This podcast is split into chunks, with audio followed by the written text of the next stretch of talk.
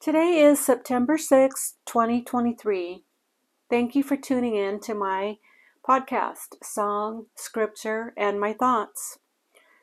Today's song recommendation is As the Deer by Shane and Shane. Today's scripture will be found in the book of Psalms. We are on Psalm 42. This is the first psalm from book 2 of the Psalms. So if you want to go ahead and grab your Bibles, and I haven't mentioned in a while, but I am using the New American Standard Bible. So our Bibles may not read the same, but ultimately it says the same thing. So grab your Bibles, turn to Psalm 42, and we'll get started, and I'll give my thoughts afterwards. For the choir director, a maskil of the sons of Korah. As the deer pants for the water brooks, so my soul pants for you, O God. My soul thirsts for God, for the living God. When shall I come and appear before God? My tears have been my food day and night, while they say to me all day long, Where is your God? These things I remember, and I pour out my soul within me. For I used to go along with the throng and lead them in procession to the house of God, with the voice of joy and thanksgiving, a multitude keeping festival. Why are you in despair, O my soul? And why have you become disturbed within me? Hope in God, for I shall again praise him for the help of his presence.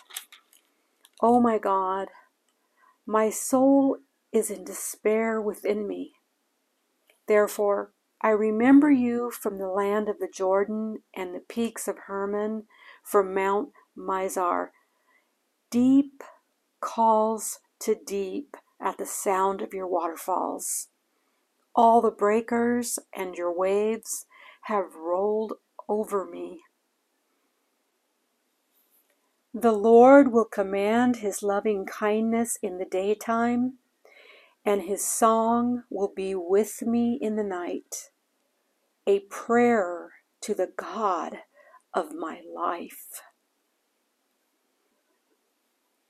I will say to God, my rock, Why have you forgotten me? Why do I go mourning because of the oppression of the enemy? As a shattering of my bones, my adversaries revile me, while they say to me all day long, Where is your God? Why are you in despair, O my soul? And why have you become disturbed within me? Hope in God, for I shall yet praise him, the help of my countenance and my God. Pause. The psalm says at the beginning, for the choir director and maskil of the sons of Korah. This really sounds like David talking here. This really does sound like David. So I'm not, at least my Bible, the New American Standard Bible that I'm holding, says it's a maskil of the sons of Korah. But I really want to say that this psalm is a continuation of Psalm 41 and that it's David speaking, and you may disagree, but it really does sound like him. He begins the psalm, wow, as a deer pants for the water brooks. So he's desperate for the living water. He's desperate for God. Says his soul pants for God. Have you ever felt like that? I know I have. Or you just wonder sometimes if God's listening. I have been in in the shoes of David here in this psalm or the sons of Korah, whoever wrote the psalm. Either or.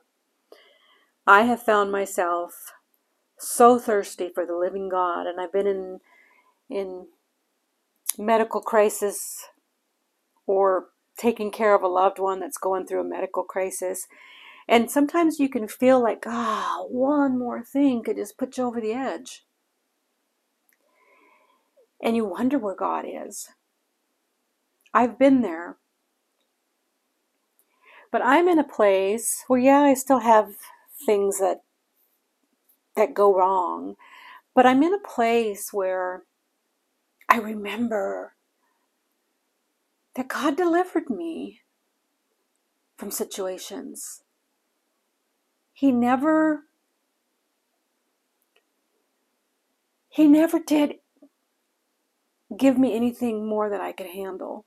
At the time, sometimes we can go, oh my goodness, one more thing, I don't think I can handle it. And it can leave a person it, where you start thinking, gosh, you know, is this fair? But I've said in, in previous messages that I've grown through pain and suffering. It's made me a stronger believer. But yes, I have felt like this psalmist,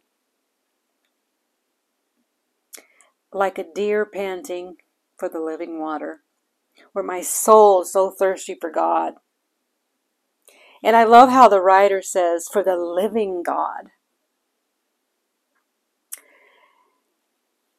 For the living God. He is alive. He resurrected from the dead. He is alive. Hallelujah. He's alive and he's coming back one day to set all things right. So there is no more sighing, no more pain, no more suffering, no more mourning. No more tears. That's a beautiful promise from our living God. In verse 2, he asks the question, When shall I come and appear before God? He's ready. There are a lot of people that are ready to appear before God. Some are frightened of that day. I'm with this psalm writer When shall I come and appear before God? But there's much to still do. Yes, we want him to return, set all things straight and right, but wouldn't you agree that there's still a lot a lot of people that yet need that, that need salvation that need to hear the word of god if he was to come today it wouldn't look good for some of the people i know and verse 3 My tears have been my food day and night. Have you ever had a day where you just, oh, so many tears, day and night? And this, I'm just going to call him David because it really does sound like David. This David, King David, he says, he, he's tired of it. All of his adversaries are mocking him he said it twice in this psalm. They, that they keep asking him, Where's your God? Where's your God that you're talking about? Why isn't he saving you? This could very well be when his son Absalom was up to his shenanigans, and David, he probably felt desperately lonely going through this. But look what he did he wrote all these psalms to help people feeling like he was feeling back then. At least there's this one song can't remember the exact words, but the the person is singing about how everybody's let him down, especially his family. and I think, wow, to have family against me I mean, I have a large family, and yeah, there are people that don't get along. That happens. But I will always remember the one verse that says to let it go before sunset. to let it go before sunset. That's helped me live my life, and I haven't always you know before before somebody becomes born again or starts an intimate relationship with Jesus Christ a person can be left dwelling on on not liking someone on unforgiveness but when we have that kind of stuff still interfering with our lives we can't grow how can we help somebody come into salvation if we're still hanging on to something. Let it go. So these people are mocking David. Of course, they're ungodly people. They their gods are not living gods. Their gods are I things made with human hands. So they're completely lost. They have no right to be asking David where his God is. David's quick to remember that God is with him. He says uh, in verse 4 that he used to go along with the throng and lead them in procession. I believe in it's in first or second Kings where David is joyfully banging the cymbal and he's he's just shouting for joy and he's just in a I mean he's king at this point and he's everybody loves David and, and he is going along joyfully with thanksgiving and gratitude in his heart. And he's remembering that.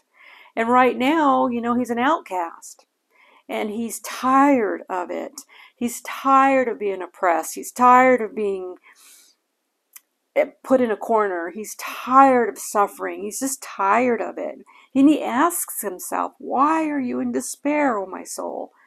And why have you become disturbed within me? I always remember this psalm and I always remember this verse whenever I have felt, well, like this, in despair. I, I'm just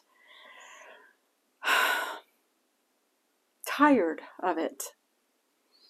And I always remember this verse and ask my own self, why are you in despair, O oh my soul? And why have you become disturbed within me? But then I'm quick to remember, and this has been a long time since this has happened to me, because I'm quick to remember that my hope in God is just remembering that He's delivered me from all of my troubles. Might not have delivered me completely from all my troubles, but I am delivered nonetheless and I'm able to look at life in a different light with God going through life with me, hope in God. And David says, For I shall again praise him for the help of his presence. I love that. He, he he's remembering, oh my God, my soul is in despair. He says it again. And and but he pray he's praying now a prayer to the God of my life, he says. I love that. That's my favorite part of the whole psalm. A prayer to the God of my life. Because if you if you're in this state, it's hard to remember to pray because you're just you're wondering where God is. And if this is you, He's right there with you. You just need to reach out to Him in prayer and bring to mind where He's brought you out of that suffering before and he'll do he's going to do it again if anything look for that promise that hope that he says one day he's going to make all things right one day so david gets out of this funk Hope in God, for I shall yet praise him. Hope in God. It's a it's a beautiful psalm and we can put that in your in your head. Psalm 42, Psalm 42. What did David say in Psalm 42? He got out of the funk and we've listened to other psalms where David, he might have been going through something, but he never, he never left God. He never turned away from the faith. He wondered where God was, but he never turned away from the faith. He always believed. He always believed. And although he thought that God wasn't using him, God was. He needed David to be in this funk, in this desperate state of mind, in despair, where he was questioning why he was in despair and why his soul was downcast. God needed him there so he could write these psalms for us. If if he hadn't put David in this situation, David wouldn't have written these beautiful psalms for us. God will use a circumstance for his future glory. And I've mentioned before when I was I was literally bedridden. but I this that's when I started my ministry. And I might not had the energy to do anything else, but I had the energy to do a good work in what God was placing on my life. And if I hadn't been in so much suffering, I may not have ever stepped out in faith and and started a ministry because it's very out of my comfort zone. Anyway, I hope this this message turns out okay. Uh, upon replay, something happened with my recording, so we'll see if uh, the ending of this message goes through. But anyway, yes, we've got to recognize that when God has us down and out, He's trying to do something in your life. Trying to get your attention. He's he's working everything out for our good and for the good of others so we can share our stories. We can share our stories. Blessed be the God of Abraham, Isaac, Jacob, and go ahead and put your name at the end of this message. And David, blessed. You are blessed. Even when you're down and out, even when you feel your soul is downcast, you are blessed. He's doing something, He's doing a good work in you. Recognize it. If you start thinking along these lines and start praying to God, He may be late in helping, but He hasn't left you. When we read Genesis 15 together, we're going to see where Abraham's wife Sarah she wasn't able to have a child until her late 90s. But God finally heard their prayers and gave them a child, Isaac. So don't give up. Don't give up. Don't give up. All the glory to God. Much love to all. Until next time. Bye.